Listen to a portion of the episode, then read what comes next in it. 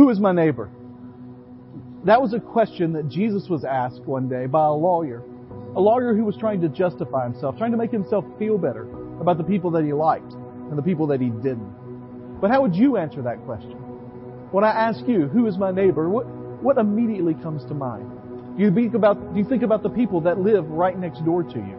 Do you think about associates or close friends or people you get along with or people that act like you or believe like you or think like you? How would you respond to the question of who your neighbor is? When Jesus was asked the question, He gave an answer that was completely unexpected. In fact, He expanded the definition of what a neighbor is completely. Today I'm standing in the Nashville Farmers Market and the sights and the sounds and the smells remind me that Nashville is an increasingly diverse area. That the area of the country where we live is increasingly diverse with people moving from all over to live here. And as people move into our area and as we encounter people around us, we're going to realize that there are people here that don't think like we do, that don't act like we do. The sights and the smells here represent cultures that are sometimes very different than ours. Some people have a hatred or dislike for what we believe. And yet Jesus said when he answered the lawyer, in a parable that we will talk about today, that every one of those people is our neighbor. So who is your neighbor? Who is it in your life that you have a hard time loving? Who is it in your life that maybe thinks differently or acts differently or, or believes differently than you, then you have a hard time treating as a neighbor? What barriers have you put into your life that prevent you from treating people like Jesus called us to. My guess is that everyone in this room has heard of the Good Samaritan. But many of you may not have heard of someone called the Subway Samaritan. It was January 2nd, 2007, and it started as a ordinary day for a guy named Cameron Hollopeter. He was a 20 year old film student and he was making his way into the subway of New York City. He was a Harvard student that was going about his business for the day. As he got into the subway station and got towards the platform where he would board the train, suddenly something happened and a violent seizure took over his body. He stumbled to the ground, stumbled to get back up and leaned on the partition that was preventing people from going over onto the tracks.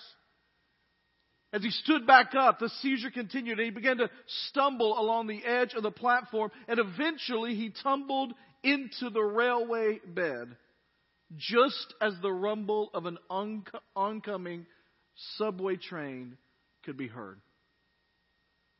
Now, what would you do in that moment? Well, we don't have video of the incident. Nobody had their, it was 2007. Cell phones weren't everywhere yet, filming. But we're told by eyewitnesses that most people in the crowd that day began to kind of move back or turn their faces or grimaced as the thought of what was about to happen. But one man didn't. 50 year old construction worker by the name of Wesley Autry was getting ready to board the train with his two young daughters. And as he saw the man tumble over, he said to the lady that was standing there, a stranger, take care of my girlfriend. Don't let them come after me. And he jumped over the rail while you could hear the train coming. He reached down to pick up the man that had fallen. And as he reached down to pick him up, he realized he didn't have time to get him out. And so Wesley did the only thing he knew to do. He threw his body over the man and held him down in a drainage ditch and forcibly held him where he wouldn't move. The guy that was driving applied the brake, but not before two cars passed over the two men. Both men survived. Wesley Autry when he got up, saw that the cars were close enough that there was grease on his cap on the back. And when he's asked why he did it, he said, I can't imagine why someone wouldn't. Now, here's what's interesting to me. It's a fascinating story. It's a great story. He was actually recognized at the State of the Union in 2007 for those heroics. But when the media dubbed who he was, they had all these, you know how they have to come up with names for people, right? He was the subway superman, the hero of Harlem, but the one that stuck the most was the subway Samaritan. Isn't it crazy how a story from the Bible that we all know has become such common vernacular in our world today? In fact, we're going to read today what is perhaps the most well known parable, if not story, in the entire Bible. We're going to talk about out of, you can take your Bibles and turn to Luke chapter 10. We're going to talk about the story of the Good Samaritan. And here's what I want to tell you. The danger when we begin a service and we talk about a story that is so familiar to us is that we will think in our minds, oh, I know that. I've been, I've been down that road. I know what's going to happen here. And I'm not going to have, let me just tell you right from the beginning, I'm not going to have any brand new insight that hasn't been around for 2,000 years on this story. And yet, my prayer is that this story will be fresh and new and different for you today than it's ever been, even if you've heard it many times before. Even if you're not a student of the Bible, most people are familiar with the concept of the Good Samaritan. Somebody that comes and helps someone in need. And we're going to dive down deep into that because it's centered in the midst of this series of messages that we're calling Neighborhood Watch. And the point of this series of messages is to get us to think differently about what our neighborhood is and who our neighbors might be. And this is a great story because literally Jesus is asked in this story, before he gives the parable, who is my neighbor? And as we talked about last week, the foundational aspect of understanding what we're talking about over the next several weeks. And if you weren't here last week and you weren't able to, to be a part of our services, I would encourage you to go online, go to our website, and, and click on there and watch it because it's foundational for the entire series. Is that every human being ever created on the face of the earth is created with the image of God within them, with the dignity that comes from that. That is something that means that we are required as followers of Jesus to treat every individual as if the dignity of God is within them because they were created in the image of God. And so today we're going to continue to kind of flesh that out. That towards the end of the day, we're going to begin to talk a little more pragmatically, a little more practically. And over the next two weeks, I just want to tell you, we're going to be real practical in our messages. So I want to encourage you to be here the next two weeks. Next week, we're going to talk about a domain that we don't normally talk about with this, but we're going to talk about it next week. And then the last week, we're going to bring it all together. But the ideas behind it is Jesus laying a foundation in the book of Luke for our understanding of who it is we're responsible for. And as we enter into this passage in chapter 10, we must understand where it comes in the whole narrative of the book of Luke. And there's an important turning point that comes just a chapter before it. And in chapter 9, verse 51, it tells us that Jesus, when the days were coming close for him to be taken up, he determined in his mind, or one, uh, I think the NIV translated, he set his face towards Jerusalem. He turned his attention towards Jerusalem. Let me ask you, all right, I know you didn't come ready for a pop quiz, but this is an easy one. What was going to happen to him in Jerusalem? What was going to happen in Jerusalem? Crucifixion, right? Crucifixion, resurrection, that whole week is coming. And the point of Luke chapter 9 is what you read following this is Jesus zeroing in and focusing on the most important issues that are coming. And so when we get to chapter 10, starting in verse 25, we know Jesus is in the end game. He's in the end run to Jerusalem. And it says in verse 25 that an expert in the law stood up to test him. Now, just a quick understanding if you have an older translation or you have a, even a new modern translation, some of them say this, they will use the word lawyer there. I like the way the Christian Standard Bible uses expert in the law because when you and I hear lawyer, we don't think religious. Amen? I have a lawyer brother, so I can say those kind of things, right? Y'all know there are lawyer jokes out there, right? I'm not going to tell any of them, but they're out there, right? And so we hear there was a lawyer that stood up and said, well, what's a lawyer doing there? But that's not what is intended here. This is an expert in the law. What kind of law? Not the domestic code, not the cultural law. What kind of law is this man an expert in? The Jewish law, right? The Old Testament. This is an expert in every facet of the law. Most people think that he was a part of a group called the scribes. Now, some of you that are Bible students or you grew up in the church, you hear the phrase for scribes and Pharisees, and they kind of just get thrown together. The scribes were um, real, what they were literally were the people that would copy down the Word of God, that would help interpret the Word of God, that would have to know every nuance of the Word of God. And so this man is an expert in the law. My guess is he was the duly elected by the other scribes and experts, one to go challenge Jesus at this moment. Because Jesus was causing a stir. And when it says there that an expert of the law stood up to test him, it means they're trying to trick him. They're trying to get him to say something that will give them reason to arrest him or discredit him or tell the crowd, see, you're following a false hope, a false Messiah. And he says to him, teacher, what must I do to inherit eternal life? Now, we're going to talk at the end of the sermon, so just kind of file this away for a minute. While that is a question that doesn't make sense in the way that it's even phrased. But Jesus chose at this point not to tell him about the foolishness of the question he just asked. He simply turns the tables on the man. Jesus recognizes this is a hostile question, a question that is intended to trick him, that is intended to test him, that is intended to catch him. And so he turns it around on him. Remember, this man is what? He's an expert in the law. So Jesus says, well, you tell me.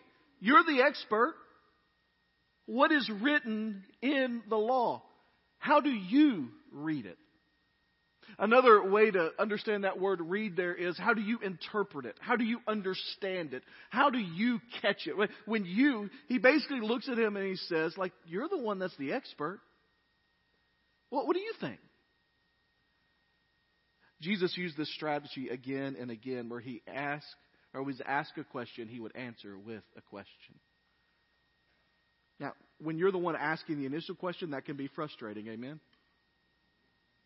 Jesus is turning the conversation in the way that he wants to. And so he says to the man, You are the one that's the expert. You're the one that has all the answers here. You're the one that's coming to trick me. Why don't you tell me what you think it says? And so what's interesting is he answers in a way that Jesus would answer when another man came and asked how to inherit eternal life. He answered, This is the scribe, the expert in the law.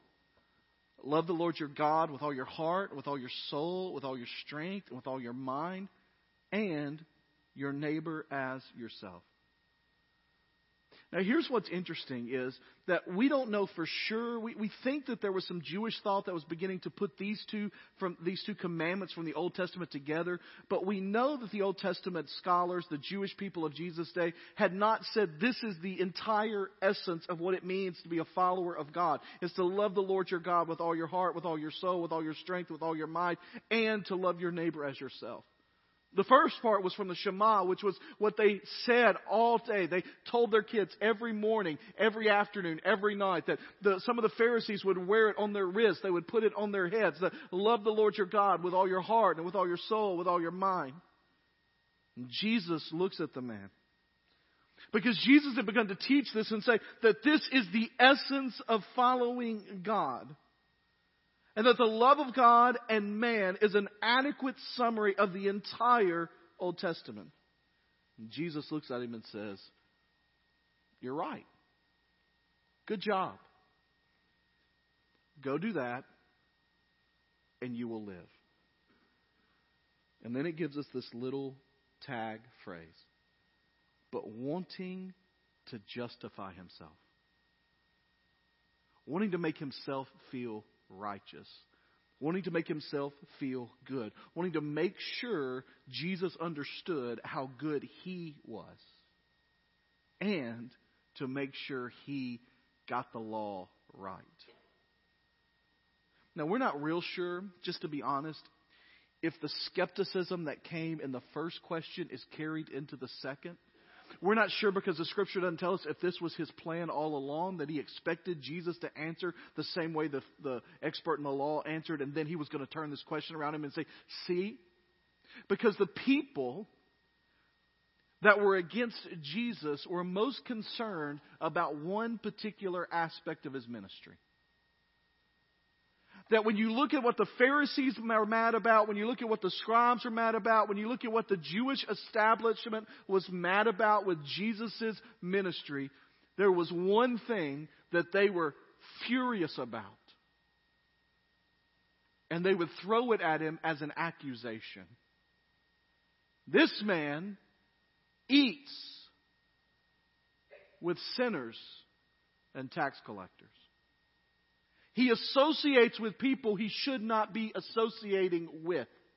Because to a Jewish person, this guy already had an answer for who his neighbor was in his mind, and he thought he had Old Testament justification for this. In his mind, a neighbor was a Jewish person who was following all the religious laws and living his life in the way that he was supposed to. In other words, his neighbor was a man just like him. He thought, my neighbor, that's simple.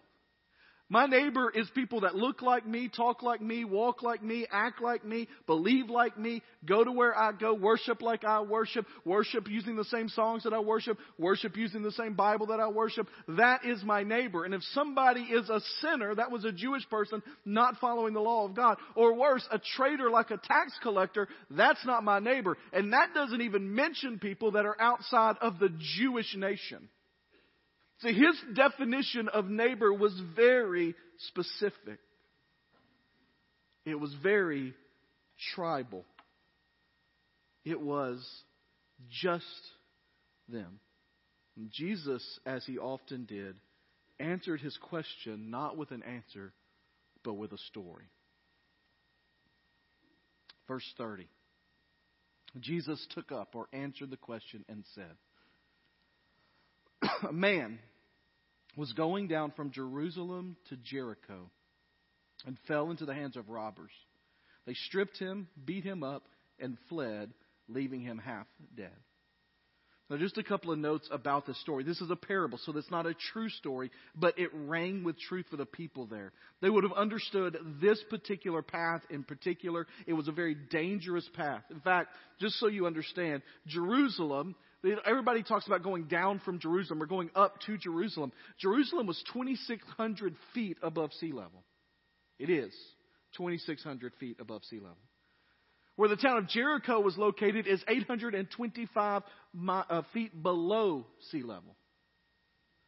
And so when you go from Jerusalem to Jericho, you are descending 3,400 feet.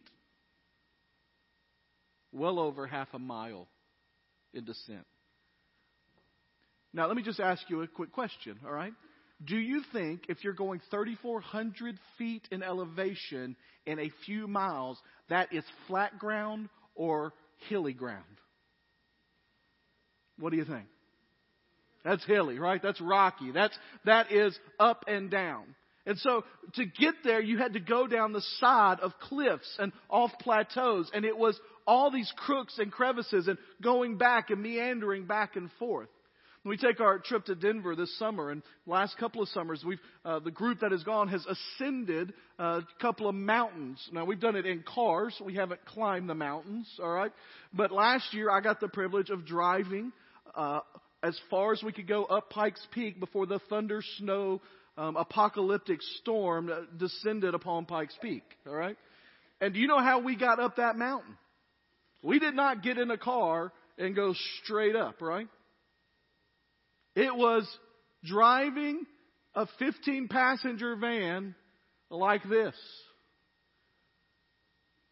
My uh, co pilot was Kathy Decker. It was beautiful up there. And every couple of seconds, Kathy would say, Oh, look at that. Don't you look, Lyle? Man, look at that. Look, quit looking. Uh, people in my van. Am I exaggerating there, Julie Butcher? Am I exaggerating? No exaggeration there. Who was full on screaming at me. All right.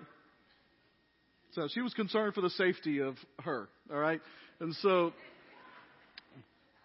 so that's how you go up and down mountains, right? When we got to the point where they said, "Hey, you can't go any further," and then the park ranger comes in and says, "If you're going down the mountain, you got to go now." Like we went down again. And so as they're going down Jerusalem, from Jerusalem to Jericho, there were all these little crooks and crevices and places where bandits would hide out. It was considered a very dangerous place.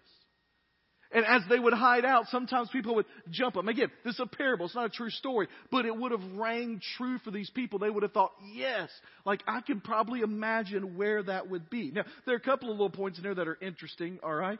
Um, it, it talks about what happened to him, that he is, the robbers strip him. That means they took everything they had, including clothes, but everything. They beat him up and fled, leaving him half dead. Now, that's always interesting to me because it's hard to be half dead. Can I get an amen?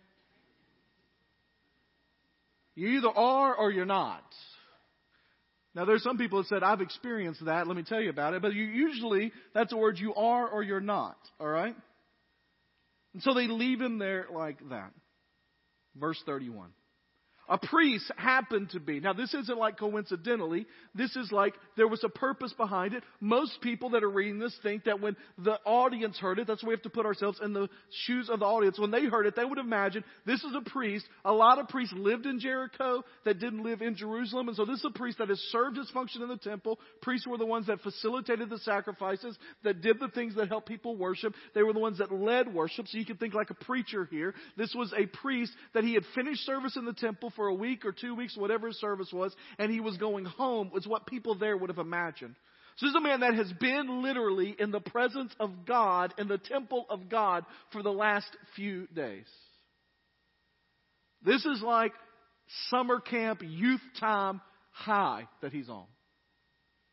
And as he's coming down the mountain, as he's coming down, he sees priest happened to be going down the road and we saw him. He passed by on the other side. Doesn't give us any idea that he even thought about it, that he even concerned himself with it. It was just like, mm, got to get over on the other side of the road. Now, there are some people that will excuse what the priest did here because that in their day and time that he would have been unclean if he would have gone over and the man had been dead and he had touched a dead body. Although there are other parts of the Jewish law that would have allowed that to see if he was able to give assistance. The point is the priest had no desire to in any way help this man. It's in the same way a Levite. Now, a Levite was somebody that assisted in getting things set up for the worship. Is the same scenario. God leaving Jerusalem, probably the temple where he had been serving, where he had been getting set up. He had been right in the presence of God according to Jewish people. He had been there that whole time. And when he arrived at the place and saw him, he passed by on the other side. So I, am not going to spoil anything here. Y'all know what's going to happen next. But let me tell you what they thought was going to happen next. Because in Jewish understanding, there were often these stories where they would talk about a priest, a Levite, and the people. A priest, a Levite, and the people of God. And there were these stories sometimes where the priest wouldn't do something he was supposed to, the Levite wouldn't do something he was supposed to, and the people would. It was almost like an anti clergy message. Like when our leadership fails us, the people of God must step up and do what should be done. And so most people in that audience that day were expecting them to say, and a normal Jewish person was walking by next. They expected the priest. In fact, when he said the priest, there probably would have been someone. I mean, that's like a, one of those old jokes. Uh, uh, a priest, a rabbi, right, walking. You know, like you know those jokes, right? Okay, some of you don't. That's all right. Don't don't know them. All right, they're good. They're good not to know. But uh, they would have been like, oh yeah, priest. And then we go, you know what's next? to Levite. Yeah, there's the Levite. Jesus called the Levite. You know what's next? to people. And instead, he doesn't talk about the people, does he? He says, but a Samaritan on his journey came up to him. Now, before we get into why that's so important, let me just say something real quickly about the original phrasing of this. In our language, we always, almost always put subject, predicate, right? The one doing the action and the one that is the action that is occurring, right? We set up our sentences the same way. When you talk, when I talk, that's how we do it. In their writing, they would move the word order around and put whatever they wanted first to be emphasized. And the first word in this sentence is Samaritan. Now that's a big deal. What's interesting is that we call this parable the Good Samaritan. This morning, um, actually, just kind of out of the blue, one of my professors from Union, one of my favorite professors from Union that taught me lots of my New Testament class, taught me three years of Greek, just out of the blue sent me a message on Facebook Messenger and said, Hey man, how you doing? What are you preaching on today? I want to pray for you. And I said, Good man, good to contact you. Um, I'll be preaching on the Good Samaritan. And he, he wrote, Awesome, I'll be praying. He said, Just remember, nobody would have ever said Good Samaritan back then. They hated the Samaritans. Hated. They hated them because in 722, when the Assyrians took over the northern kingdom of Israel back in the Old Testament, the Samaritans were scattered. Samaritans were scattered. The Jewish people there, the people that were supposed to be living with God, were scattered. And the rest of them that stayed intermarried with other people and diluted the religion of the Jewish people. When Alexander the Great came in with his Greek empire and destroyed them and marched through, they intermarried with the Greeks. And so the Jewish people saw them as people that were against their faith. In fact, there's a story at the end of the Old Testament where they come back to rebuild the temple. You remember when that? Nezra and Nehemiah and all of them are rebuilding the walls and rebuilding the temple. There's a story where the Samaritans say, hey, we can help, and the Jews say no. And so then they try to stop it and oppose them. We have no sense of how much hatred the Jewish people had for the Samaritans when Jesus is teaching. There have been people in modern times that have tried to rewrite this story in a more modern context.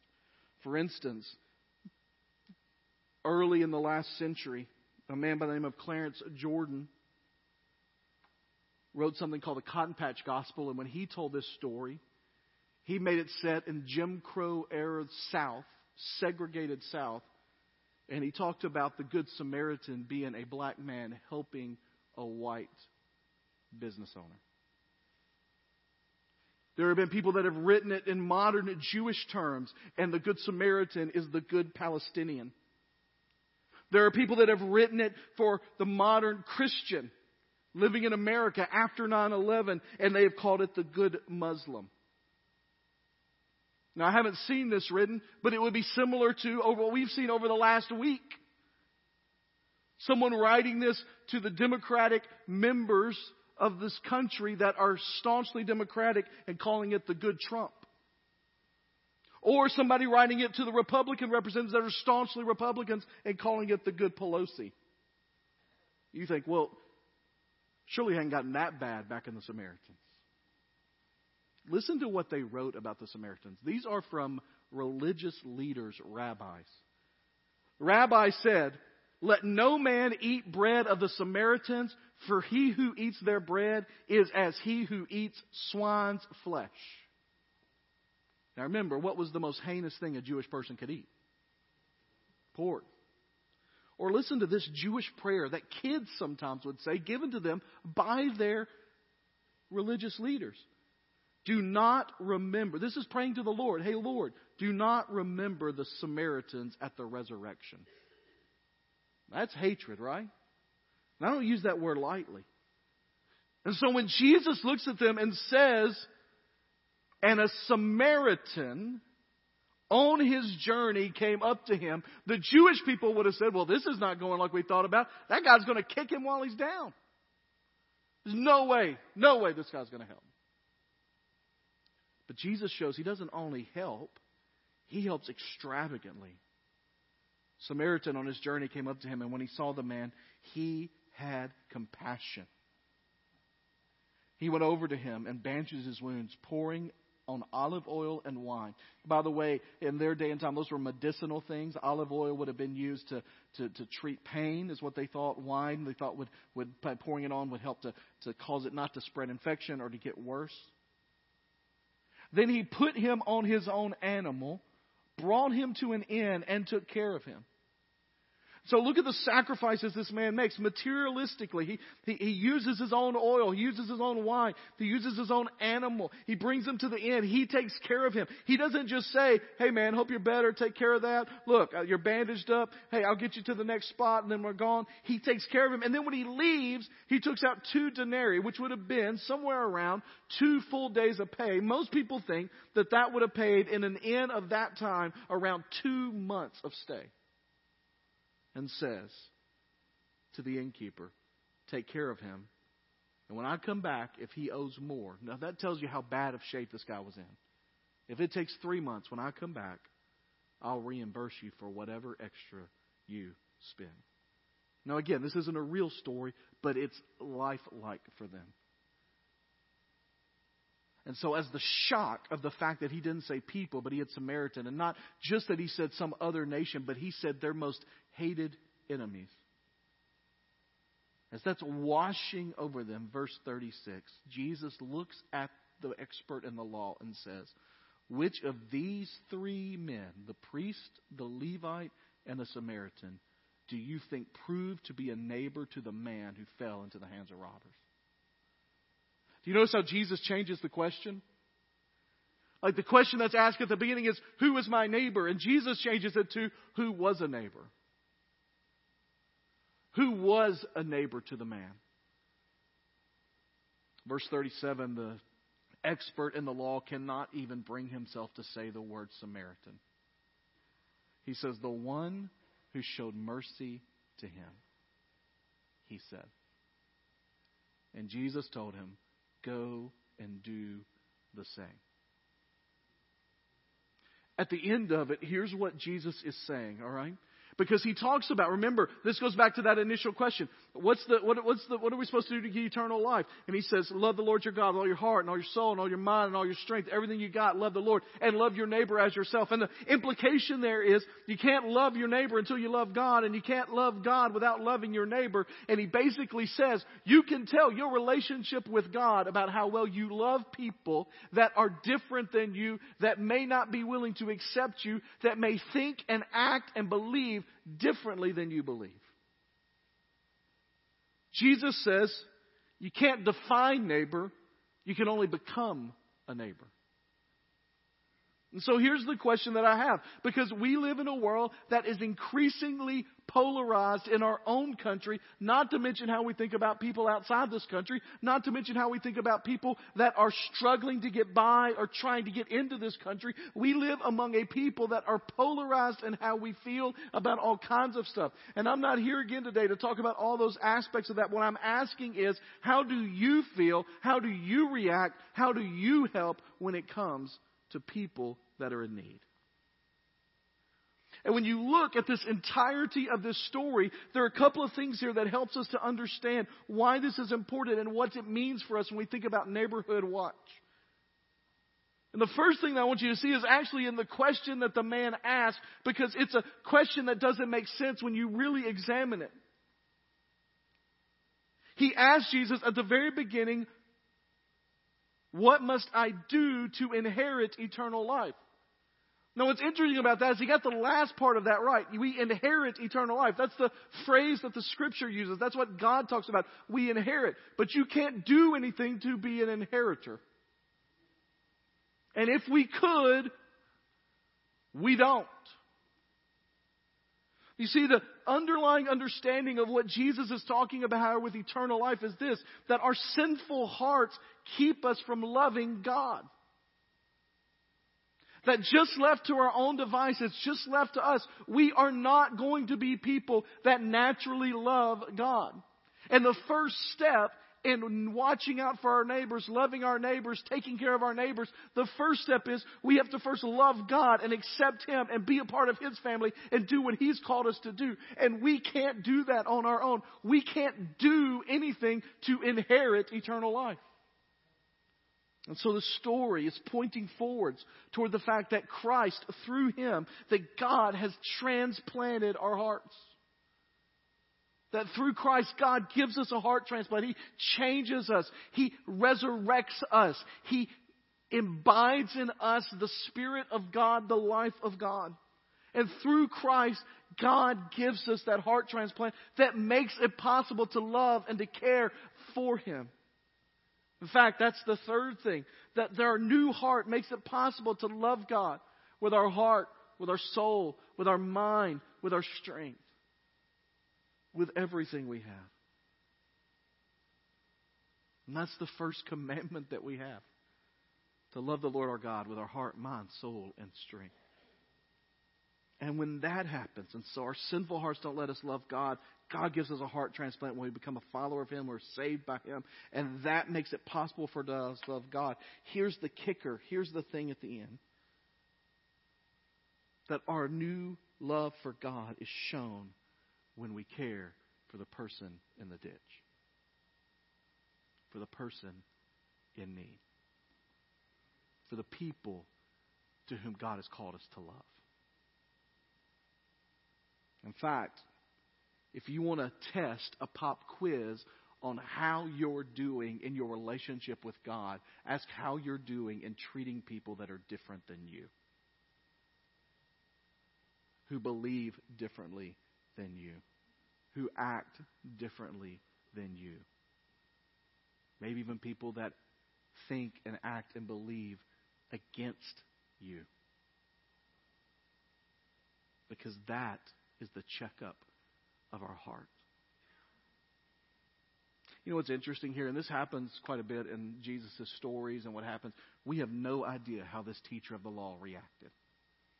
It just moves on. It just says, and then they were traveling. It just leaves it.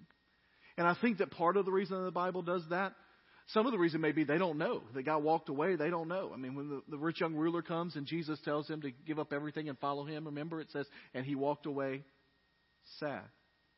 Like he didn't know. They may not know what happened to this teacher of the law, but here's what I also think sometimes this allows us it allows us to be the one making the decision on that end.